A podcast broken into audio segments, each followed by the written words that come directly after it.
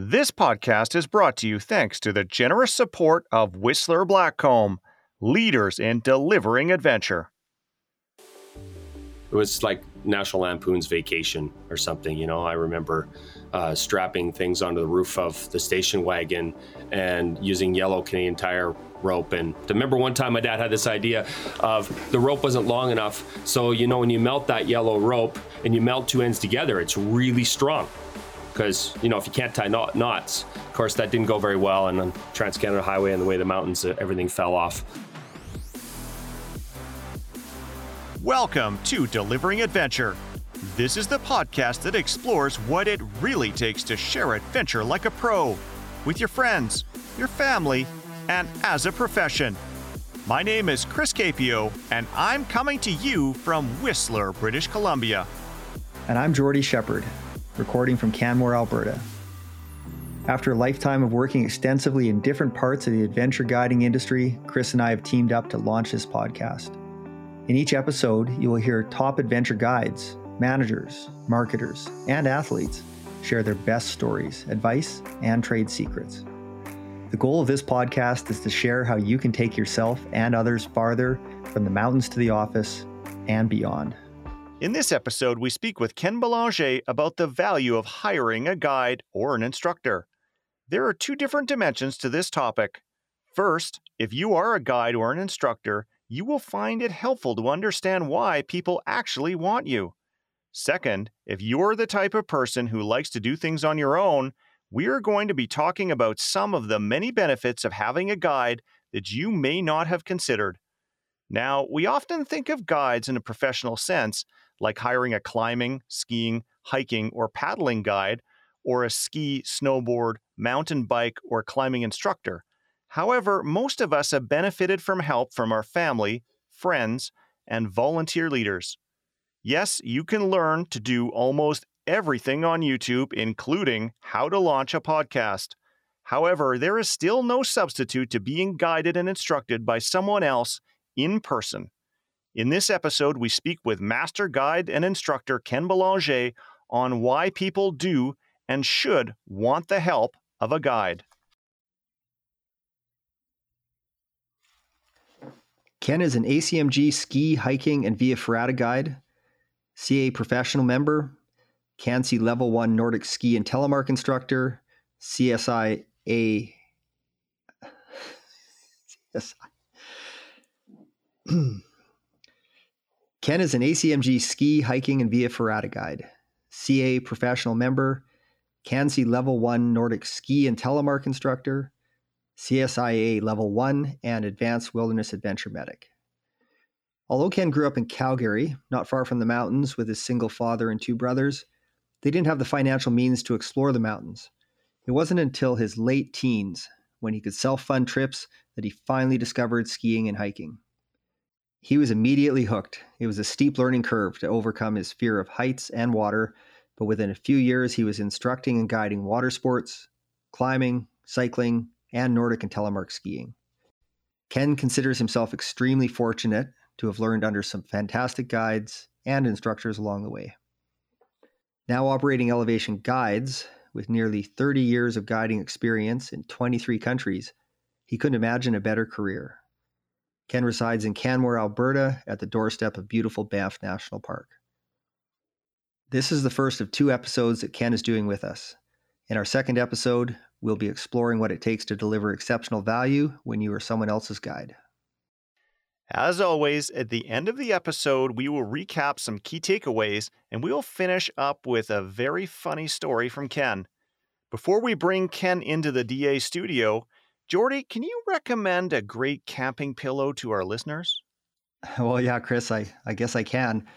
I seem to have become an expert in it. Uh, our listeners out there just uh, search for CNN and camping pillows, and uh, you'll you'll see uh, some review that I did uh, when CNN contacted me. And uh, it's amazing how many different pillows there are out there, and it's amazing how I really like my pillow when I'm camping.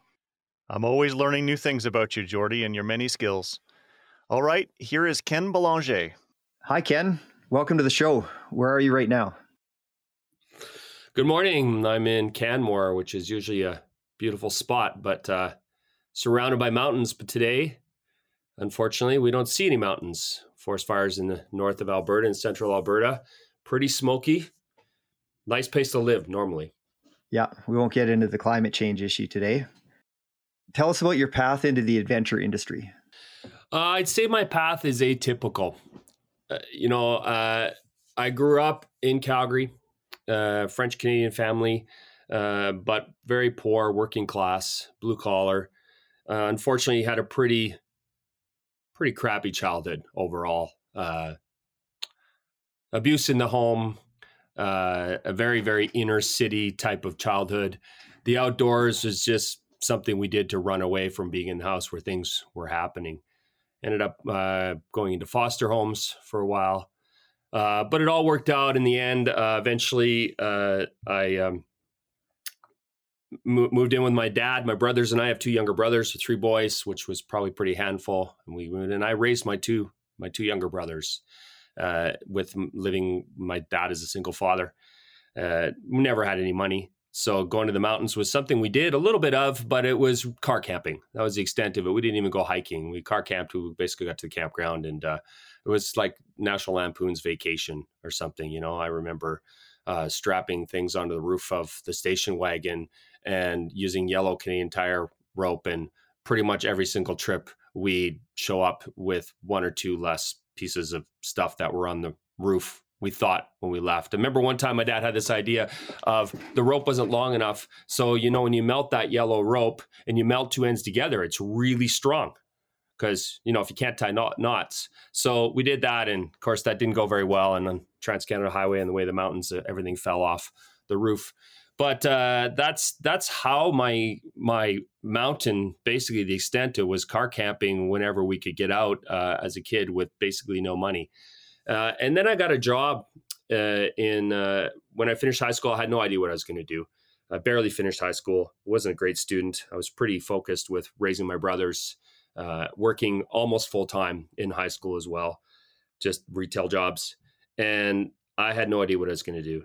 And I got a job working in a bedroom community in Calgary, outside of Calgary, uh, working for Parks and Rec. It was a pretty crappy job, but I was outside all the time. And I went, huh. Even though I was a glorified weed eater, basically, actually, it wasn't glorified. I was a weed eater. I was a weed eater technician, engineer. Uh, I got to do other stuff, but really, weed eating was the pinnacle of the career. And uh, I realized that I needed to be outside. I had no idea what it would be. I had no idea what guiding was. I had no idea people did things like this in the mountains. Uh, I didn't know how to swim. I was deathly afraid of water. I was afraid of heights. I had uh, certainly never rock climbed. I'd never been in a canoe before. I'd never pretty much hardly even been on a boat if you don't, don't count the ferry going to Vancouver Island. Uh, and I didn't ride a bike. I didn't ski. I grew up playing hockey like a lot of kids. Thought I wanted to be, uh, was going to be a pro. Kept on playing right into junior. And uh, the, uh, kept hearing over and over again I wasn't good enough to be a pro and I wasn't big enough. I'm not a particularly big guy. And but I said, there's guys in the league who are, you know, my size. I was told often they're better than I am. That was maybe the difference. So finally I needed a winter thing and I started skiing at like 18 years old. It's the first time I actually started skiing. Went bought some used crappy skis and went out and went skiing. And uh, couldn't afford lift tickets. So then I thought, well, I can go to the backcountry. I don't have to pay for lift tickets. I don't know anything about the backcountry, but that was my that was kind of my intro. So, uh, you know, fast forward to deciding I wanted to go to university. Education was not valued in my family at all. It was actually devalued. Nobody in my family, you know, most of them don't even have high school. Uh, but I knew I wanted to go to university, but I had no idea what I wanted to do. So I stalled and stalled and did a gap year. The gap year became two gap years, basically doing nothing. And suddenly, my girlfriend at the time registered me for university. Uh, you can't do that nowadays, but it's a good thing she did because I don't know if I would ever have gotten them from my butt and did it and did it. So I just went to general studies. Again, still not knowing what, I wanted to do. And then I heard about this program called Outdoor Pursuits, which is in the the faculty of gym, oh, otherwise known as physical education, otherwise known as kinesiology. Pretty unique program. Uh, so it was a university degree, and it was focused on becoming, uh, you know, working in the outdoors, not just guiding, but working in the outdoors. They only allowed 16 people in a year. It was a relatively rigorous application process, including personal interviews. I applied. I may have exaggerated my experiences because I had none, but they would have seen through it. And I still to this day do not know how they let me in. I had zero experience. Everyone else in the program had grown up with their parents doing stuff climbing, skiing, hiking, backpacking. I had done none of those things. And suddenly I was in a program where I was on track to maybe become a guide. So, long answer, but an atypical story for sure. And then, so now, now you're you're at U of C there, Adventure Pursuits. And so, what what made you want to become a guide from there because you're you're now in this outdoor program and then where was the turning point to say i'm i'm going to i'm to do this. I'm going to become a professional yeah so it wasn't a i don't think it was a switch that went on my head. I knew i wanted to do something outdoors. I fell in love with the mountains and i fell in love with being in the mountains and i fell in love with challenge. I'd always been challenged my life had always had lots of challenges but those challenges were basically surviving. Surviving getting through life getting through the childhood that i had getting my brothers through the childhood that we had. Uh, and I wanted a personal challenge and I wanted the mountains. I was on a bad path. I was on a bad path without getting too into it, but there was a lot of abuse problems surrounded by it. And I could see myself going down that same road pretty easily. And what the mountains gave to me was an outlet. It, it, it they were, uh, it was opportunity. It was, it was limitless adventure. And I knew nothing about them and I was a willing, keen student, and I was terrified. And that actually intrigued me more than anything else. I had I'd been terrified so many times in my life that this just seemed like at least I can control this and it's not external forces. And so I just bit by bit decided what I wanted to do is make my life, make a career in the outdoors. And guiding seemed like the thing to do. I didn't really wasn't really aware. Again, I wasn't aware of any careers in the outdoors at that point. So it was the first thing I was exposed to, uh, and and then it turned out that I really enjoy people and working with people and helping people to attain. And so that was the attraction. So not not only could I be outside myself. Uh, which was obviously super important to me, but I could help people get outside, and I was I I still feel and that I feel the mountains are formative and they can change lives. They have changed lives. They've changed my lives and millions of other people. And if I can help, even in a small way, for to enrich people's lives, then I feel like I've done my job. And that's the appeal for guiding for me. And that's when I decided I wanted to become a guide. But I had a lot to learn. It was a pretty steep learning curve, seeing as I had no experience with anything. I remember being sick to my stomach in the morning I'd have to go to the, climbing gym in the morning, the University of Calgary, the first one of the world's world's uh, first climbing gyms, and I was terrified. I was so afraid to even get five meters off the floor. I was terrified. Uh, I'd be sick to my stomach. I, um, but I was just like, I got to work through this. And uh, same when I started kayaking, when I started canoeing, when I started skiing, all these things. Yeah. Yeah, there's a reason why there's so much mountain literature about the experience of being in the mountains, and then movies that have been made about it. Some of them sensationalized, but uh, it's yeah, it's a it's a thing, right? It's a it's that challenge. It's a it's there's kind of nothing like it, and being able to in- introduce people to it is quite amazing. I think it's a gift. I think I'm lucky to do what I do. Um, I've worked for it for sure, like like you have, um, but I do think that we're lucky. Yeah. So, who are some of the influential guides that have helped you achieve adventure? Uh, I think, you know, probably like a lot of folks, it's sometimes your first point of contact, particularly with a world that I had no concept of before I was like 18, 19 years old. And those would be my instructors at the University of Calgary in the Outdoor Pursuits program. So Murray Toft, who's a mountain guide, an ACMG mountain guide, IFMGA mountain guide, and Bruce Hendricks, who was instructor there, who was you know not an ACMG certified, but it's super accomplished in the mountains. Um, you know, climbed some of the hardest ice routes at the time, Sea of Vapors, etc. And those there were also instructors in that program were pretty formative for me, but those those two fellows especially, I mean, they taught me everything that I basically know about them. You know, certainly opened the doors. Like I said, I didn't have any experience, so I had never put a harness on before. The first time I put a harness on was with Murray and Bruce, and you know, within a year, I was climbing ice, grade five ice, and and you know, mountaineering and outside, and and you know, a year before that, I I didn't I was scared walking upstairs. So that's a pretty big. Not only did they teach the technical skills, they taught me a lot of the soft skills that I think are probably the most important tools that I now use as I've attained the technical level I need to have in order to be certified.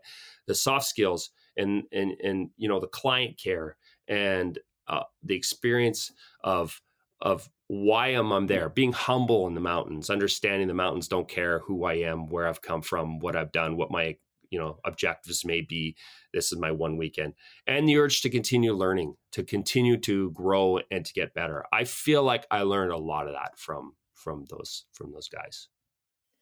And you probably could have gotten some of that on your own or a lot of that on your own but do you feel like being with them and around them in that in that course and having them lead you through things and give you experiences that it was really quite a fast track for you it was definitely a fast track. And in my particular experience, I don't know if I would have gotten that on my own because, like I said, I was terrified of everything and zero experience. I needed to be thrown in the fire. Now, I, I guess you could say I threw myself in the fire by applying for the program, but then it was like, okay, now we're going on a five days, you know, ski mountaineering trip.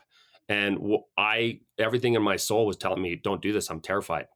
Uh, and, but, you know, Uh, that was the program and that was it and i also had confidence in their skills and their learning and i i definitely well i would say from my particular experience i don't think i would have been able to get to that point on my own or if i did it would have taken nearly forever and it wouldn't have been as effective and i probably still wouldn't be you know as effective as i am in in the in the work that i do so yeah, and it's speculation, but maybe you you know would try and do it on your own and have an epic and get rescued or not get rescued when you need to get rescued or whatever might happen there. And if you survive that, you might have just like said, no, that's not for me.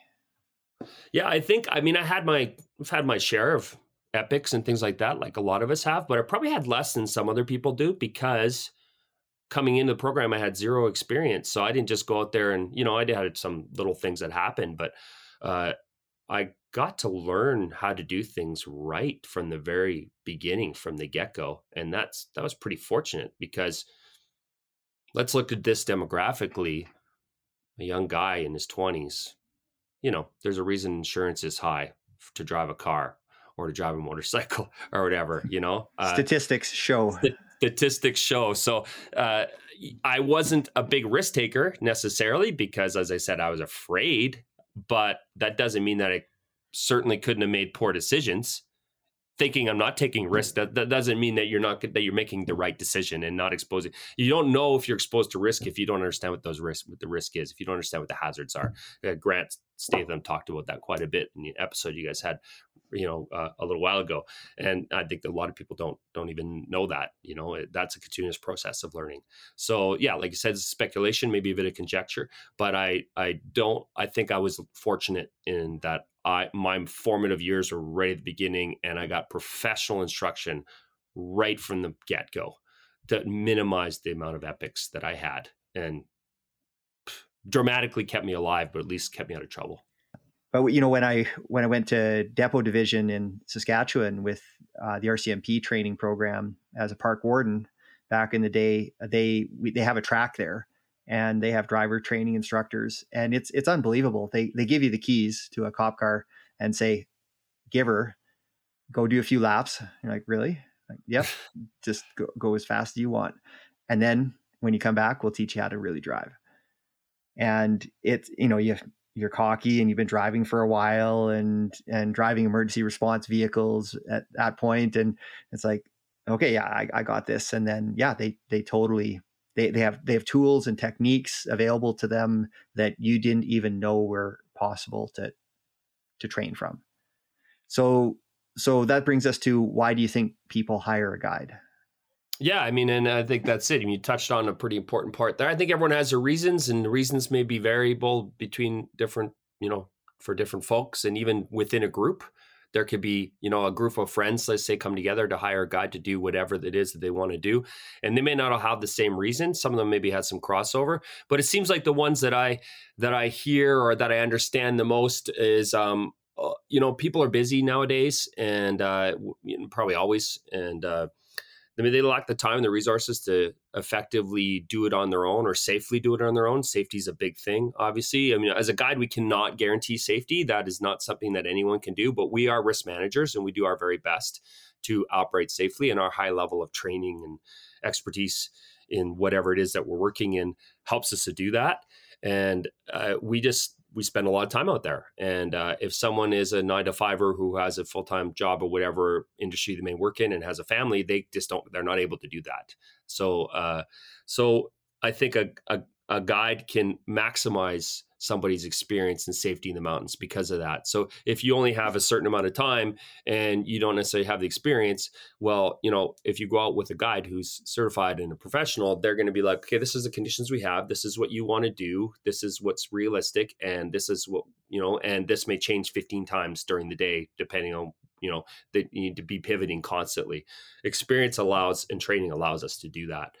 Someone without that experience and training, that's pretty difficult to do. Uh, maybe they will have a specific objective that they are focused on and they know they can't do it alone maybe from a physical standpoint or uh, certainly a technical standpoint that's the obvious one but i mean even physical like you know uh, sometimes if it's a big route there might be a lot of gear that needs to go along and uh, that's heavy you know and there's a lot of logistical planning that needs to happen and the local knowledge and other options. You know, you everyone when they imagine they're going to go on a trip somewhere, they imagine blue skies and unicorns jumping over over rainbows. Um, and that's just not the way the weather is in the mountains all the time or in the ocean or wherever it may be. And so when you get out there, I mean, I know I've done things where I've done trips where it was, you know, bluebird weather and partway through the guests are kind of like, well, we could have done this on our own. You know, it's like, well, it's easy when it's easy. But I also think of it as uh, I used to get a little bit uh, perturbed when people would say, "Well, your job's pretty easy," uh, but then I started to realize that uh, if I make if I'm making the job look easy, I'm probably doing a pretty good job because there's a lot going on in the background that a lot of people are not necessarily aware that's happening. That my guests may not even be aware that's happening. There's a lot of things preparation that's happened beforehand and then processing that's happening during the day or during the days. And if I'm making it look easy, then I'm probably doing a pretty good job because it, it's not always easy. There's a there's a lot happening. So that's be my last point of why people, I think people who are tuned in hire a guide is because they probably realize they don't know what they don't know. And that's a classic thing in any walk of life, any industry.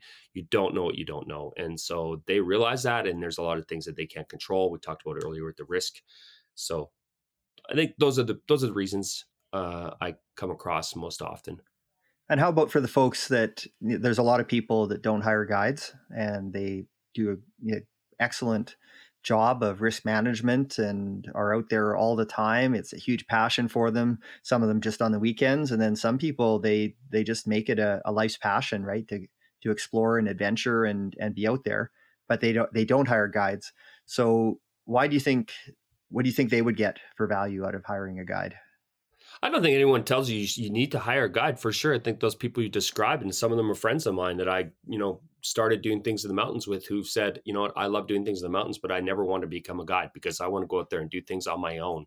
And I don't want to be responsible for everyone else. And I think that's fine. Um, but I, but I, I also have a number of clients that do a lot of personal trips, but they will hire me for certain maybe more difficult trips however you want to define difficulty. There's a bunch of different ways to define difficulty. Let's say technical difficulty that's usually the easiest one. And so it's almost like a hybrid you know? So and and canadian guides in particular uh we're not just guides i don't think particularly when i talk about well particularly you know not even just acmg but a lot of it. We're not just guides i think we're also instructors And so we are, you know, having worked in Europe extensively and seeing how guiding happens there, a lot of it is follow me, follow me with whatever generic accent you want to use. And I think in Canada, that doesn't necessarily work with their clientele. They want to learn and they want to become better at whatever activity they're doing. And uh, I think a good guide in Canada, and certainly going through the ACMG program, that is part of it, is teaching those skills, uh, the teaching the teaching skills. So under helping people be better at it. And so that's how somebody who could maybe who's done things, you know, for years and years on their own and had a lot of experiences and a lot of positive experiences and maybe met a lot of their objectives. Well, they could still benefit from hiring a guide, maybe a tune up of their skills. Just like the same way we as guides do continuing professional development. We can't just assume that we know everything. We get to a point we're done and we take our foot off the gas. Well, I don't think I think everyone in the mountains or on the ocean or in the rivers and the lakes, whatever, should always be trying to get better. And a guide instructor can help you do that, even if you don't hire them for every activity you do. Uh, Ken, you raise a lot of great points about the different value that guides can bring to our experiences, and it really got me thinking about a a, um, a day I had with uh, Peter Weiland, who was on the show uh, a little while ago, and uh, myself. We actually went to the Whistler uh, Bike Park, and I hadn't been there before, and and I don't think Peter had actually been there before either. And we ran into a friend of ours, uh, Marius Marginian, uh, who's an instructor there, and he took us under our wing and. We've been talking about hiring a guide often in the context of of paying, you know, paying money. But in this situation, Marius actually came in and uh, and gave us his time. And so we were paying for it with our time and our trust because he's a great guy. And so he ended up taking us out and, um, you know, cruising around. And I, I have to confess, I'm I'm not a great mountain biker and I haven't taken much formal uh, education in that, but just following him and getting a little bit of coaching made the difference. And we had no idea where we were going, like no idea whatsoever and it it yeah it, it's it's pretty underrated. Often our guides are are our friends. You know, somebody is like, "Hey, I've, I've been to that spot before. Follow me," or or it's our friend saying, "Hey, you can do it." But you know, the the power of a professional or even semi-professional or somebody who's being trained to be able to give you that that bested piece of advice is super important. And you know, just kind of adding on to that, I did a lot of guiding in the Canadian Rockies, and we would do um, six day trips where we were camping and going hiking and things like that. And I and I thought about it often with some of the people that we had because they they seem to be able to go out and do it on their own, but for them, to your point, they didn't have the time. They were working uh, a lot and so when they came on vacation, they didn't want to have to spend the time to figure out the best place to go on that day with that piece of weather and to organize all of the gear. And even the social element of having somebody to organize within the group, how to bring the group together and to get along and the camaraderie and and everything like that. And I think there is a lot to be said about going out in a, in a group or with other people in a in a situation where you're experiencing some adversity, it really does add a lot to it to be with others and not just just on your own. Do you have an experience of a situation where you were able to help someone to achieve something that they wouldn't have been able to achieve on their own? Yeah, I mean, I've plenty of those experiences, thankfully. You know, uh, I think I've been fortunate I'll tell you a little story that's a little bit different than probably a lot of the kind of stories that you maybe hear on this podcast a little bit is that I have, you know, obviously we've been talking a lot about the work I do in the mountains, but uh, I do a different kind of work in the mountains too. In that I used to race uh, fairly high level bicycling. Uh, one of my things that I kind of discovered when I was in my late 20, early 20s, I mean to say, and uh, really got into biking.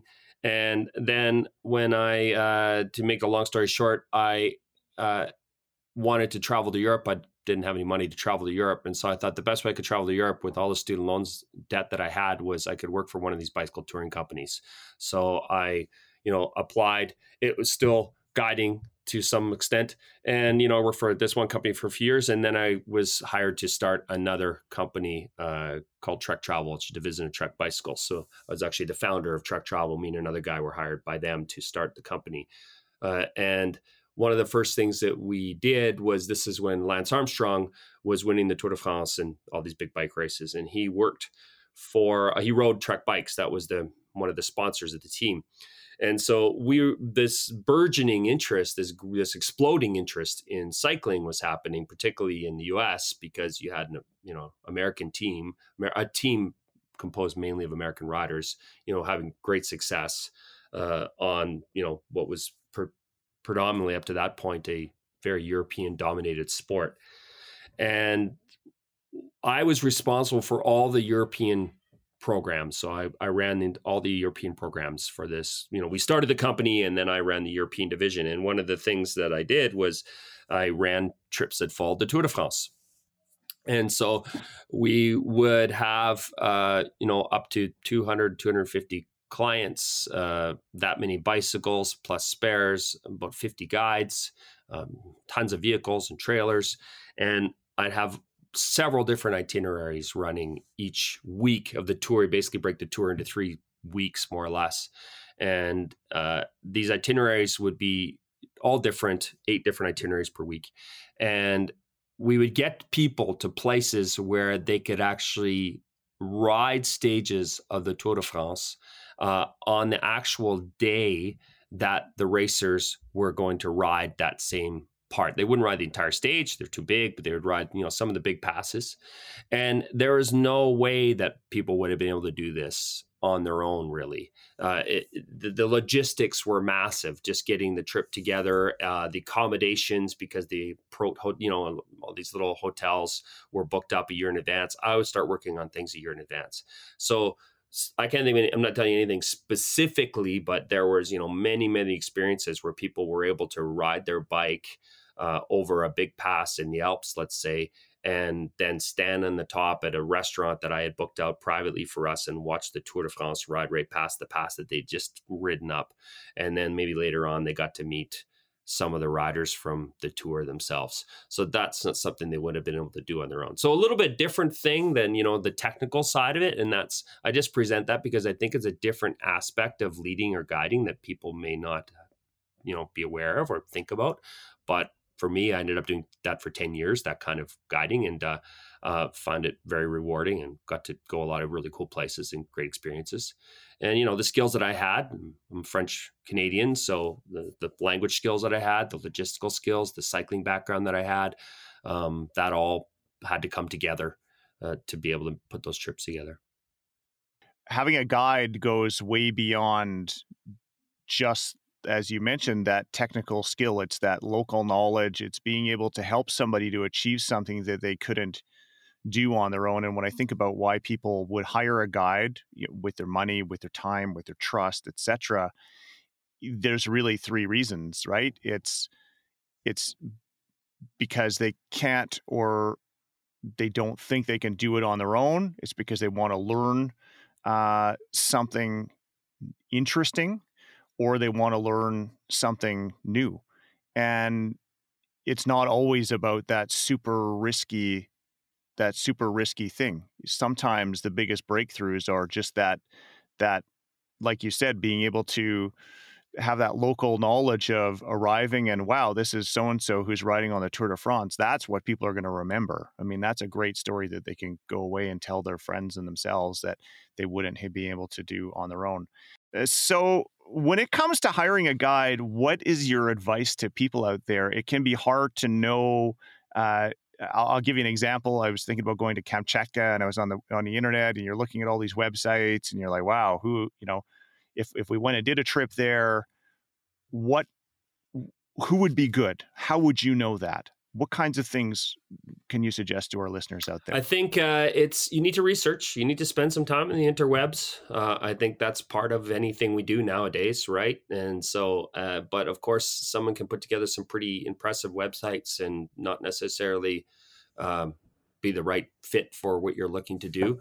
Uh, I think if it's anything that involves some technical s- skills, I would definitely be looking for somebody with the certification. So, uh, you know, in Europe, for example, guiding, certainly mountain guiding is a regulated profession. And you guys have talked about this on your show before.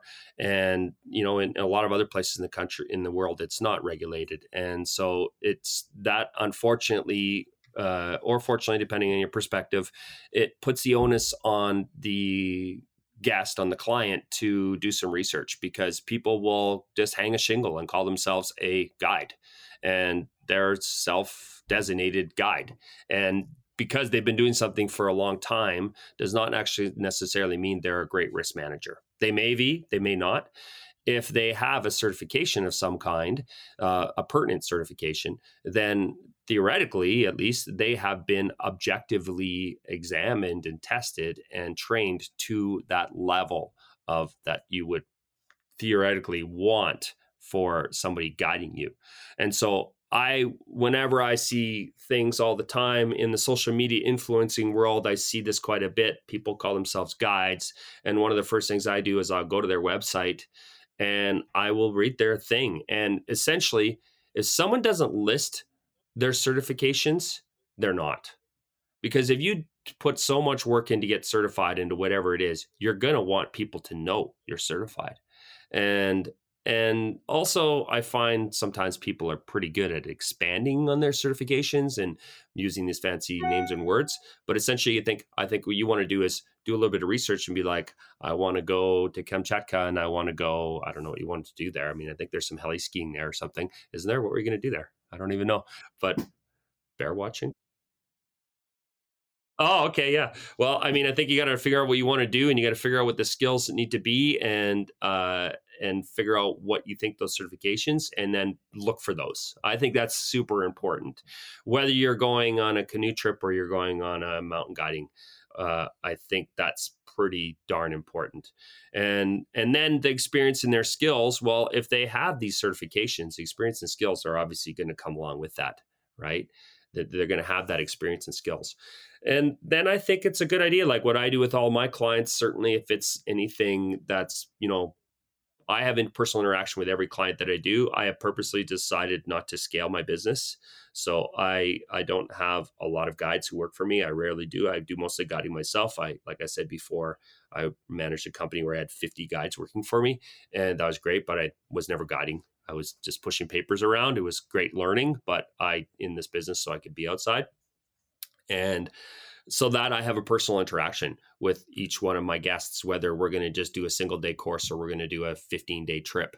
And in that personal uh, interaction, you know, before I get very far down the road with them, I do what I call a discovery session where we'll start by email. You know, there's always people who are sometimes kicking tires. So I have to figure out how, you know, I, I only have a certain amount of time. But I when when it's obvious to me that people are are serious, then I'm going to take that up a level and I'm going to want to interact, hopefully by phone. That's been my pride. But if that doesn't work for some reason, then emails. And so I think if you're looking to hire a guide for some kind of a relatively big, uh, you know, objective, that person should be able to talk with you. You should be able to communicate with that person it, that that would probably give you a pretty good feel right off the bat after you've done all your other filtering beforehand. You've made your short list. Yeah, that's excellent advice. So, do you have any other advice, or is there anything you would like to add when it comes to either getting the most out of guided experiences or appreciating why having a guide is so valuable? I think it's important to know what your objectives are. So that's one of the first things I'm going to ask people is what is your objective? And that may be a personal objective and it may be a group objective. And the group thing can be tricky because you've got a bunch of cats that come together. And sometimes I'm only talking with the ringleader and that person may be speaking on behalf of the rest of the group. And I I don't necessarily know what the rest of the group is. I hopefully, you know, but I think it's pretty important that the group has a consensus on what it is that they that their objective is their objective a certain summit or route? Or is their objective just to have a great day, safe day in the mountains? Or is their objective to learn certain skills? Uh, the more clear you can be on that, you don't have to be super detailed because we're professionals. We can, you know, figure that out. But the more clear you can be on that, the easier it makes us to tailor something for you. I mean, a lot of guiding is not necessarily here come in you're doing box a box b box c i think a good guiding is what do you what do you want particularly? I think every time you hire a guide it should be to a certain extent extent should be bespoke should be private you know? Unless you're unless you are a bunch of unless you're offering a trip where a bunch of different people come in who don't know each other that's but that's not what we're talking about we're talking about someone hiring a guide specifically i think probably a, uh, either individually or as a group and in that case the more clear you can be on the objectives the better you're going to have the better experience you're going to have i think well, this has been great, Ken. We're just going to leave this off uh, here. Thanks so much uh, for this, and we're going to carry on this this conversation in our next episode. Thanks for coming on the show. Thanks for having me. If you'd like to join Ken on one of his instructional courses or guided trips, you can contact Ken through Elevation Guides at elevationguides.ca. You can also check out Ken on Instagram. His handle is at Elevation Guides. So, Chris, what came to mind as you listened to Ken? Well, where to start? There was a lot to unpack there, Jordy. I'll begin with some of the reasons why people hire a guide. When I say hire a guide, I mean they're paying for this guidance with their time their trust, their engagement, and in some cases, their money. To me, there are three underlying reasons why people want someone to be their adventure guide. Number one is they want to go somewhere they either can't or don't think they can access on their own. Number two, they want to improve their skills or learn something so that they can be better at whatever they're doing. And number three, they want to get more out of the experience by having someone else there with them who can help to structure the experience in a positive way. Ken highlighted a number of different practical aspects of these three points, including the fact that guides can help us with all of the little details. These are often things that we might not have thought of or known about. Guides can also help to fast track improvement. They do this by showing us the shortcuts the better way to do things, and they can help us to become better technically and show us how to become more efficient. Jordy, what stood out to you? Well, Chris, Ken is obviously an expert in a lot of different areas. He has been guiding in not only a lot of areas geographically, but also in a lot of different activities, guiding and instructing for years. Where some guides or instructors they choose to specialize in one area, Ken really he he works winter and summer and in lots of different venues. So one of the things that Ken talked about was how guides can maximize the experience by making the most of the time people have and helping us to manage the risks more effectively. Guides and instructors can also help to build connections. They can connect us to the place and the activity by increasing understanding of where we are and what we're doing. This boosts a sense of place and purpose. Guides and instructors help people to go farther than they otherwise could or believe they could on their own thanks to coaching, support, knowing where to go, and how to do it. Ken also noted that for many people, nature and adventure is an outlet. This outlet helps us to push ourselves, show us what we can do, and stay focused on what matters. Having a guide with us can help us get the most of this experience. All great points, Jordy, for why we should want to have a good guide with us when we are setting out on new adventures. In our next episode, we're going to switch things around by looking at how guides can deliver exceptional value to the people that they are leading. Before we finish off with one last funny story from Ken, we want to remind you to make sure that you have clicked the follow button in your podcast player so that you don't miss out on future episodes. Now, here's Ken with one last story. Yeah, so uh, it's a back to when I was working the Tour de France trips, and so put yourself way back uh, to when Lance Armstrong and the uh, you know the team had various names, but anyways, it was winning the Tour de France in 2004. The Tour de France did something they've never done before and haven't done since, which they did a time trial on one of the most iconic mountains in France called the Alpe d'Huez. And the Alpe d'Huez is a, it's a big climb. It's a mountain climb. and uh, it has 21 switchbacks and i think it's become iconic in the tour mainly because the imagery you know you know now they're doing with drones probably but they used to do with helicopters and you see the switchbacks and you see the ride and the battle so they did a time trial which means that you know a lot of times there's a big stage and then they'll climb up to at the end of a stage but this time it was the stage was just a time trial so individual starts one person uh one cyclist at a time certain interval apart so this is a very, very, very highly anticipated stage of the 2004 tour. And they estimate they had 1 million people on the mountain. And uh, the great, amazing thing about bicycle racing is you don't need to have money to go see a bike race. You don't buy tickets. You just show up and stand on the side of the road and cheer your favorite or cheer your least favorite, whatever you're doing. And 1 million people were on the mountain that day. And so they uh, had the roads closed several days in advance because there's basically one road in and two roads in and one, you know, essentially, and then one road. And uh, as you can imagine, it was mayhem, traffic mayhem. So working on this tour, everything in advance, I knew all this and, you know, well in advance, months in advance. And we obviously needed to get all of our guests up there because it's the Alpe d'Huez time trial of, you know, Lance's, I can't remember what tour he won or did not win, you know, the whole we do a whole other episode that wouldn't fit delivering adventure on doping.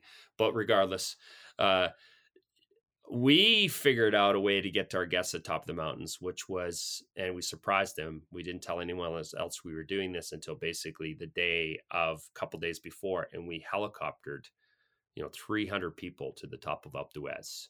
So because there was no other way to get up there. They weren't even allowing people to ride the bicycles up that day, which is pretty rare. But that's how much people, how many people were.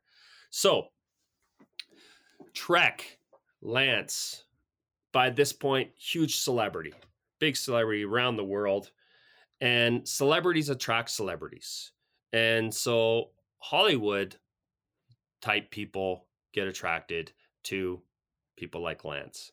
So what would happen with Trek bicycles would always drop this on me the last minute and be like, by the way, this person's here, take care of them. And all of a sudden it's a Tour de France, there's nowhere to stay within 500 kilometers, and I'm supposed to take care of this VIP person. And so this basically the day of, I find out from the president of Trek Bicycles that Robin Williams is at the Tour de France. And Robin Williams is what I called an FOL, a friend of Lance. Robin was actually a very avid cyclist really into cycling. And, you know, being a celebrity, he connected with Lance somewhere along the way. And Lance said, Robin is Robin is here. Take care of him. He told his people who told their people who told their, people, and eventually comes back to me. So I end up helicoptering Robin Williams to the top of the Alpe d'Huez, and I spent most of the day at the finish line of arguably one of the biggest uh, cycling events days in you know recent history with Robin Williams, who made a time trial at the Tour de France the funniest thing you could ever imagine. I can't think of any particular stories. It was nonstop. Like I was, my stomach was so sore. It was unbelievable. It was an unbelievable day. Uh, and he was actually super nice man, super knowledgeable with cycling which made it even funnier because he had all these little inside cycling jokes. So, pretty wild day that I experienced on the top of Alpe d'Huez and Tour de France with Robin Williams. Uh, it was pretty stressful to put it together for sure uh, because I still had you know all these other guests I was taking care of. But I was supposed to be where I was. By the way, I was organizing you know during the day. I was putting out fires as they happen and people calling me left and right about different things. But for I was where I needed to be and yeah, Lance won that stage or didn't, depending on what the UCI decides. But uh, pretty, pretty exciting. I mean, I love cycling, so it was pretty, pretty, pretty cool place to be. And I got paid like a dollar ninety nine too. This industry is not going to make you a millionaire. Some people are, but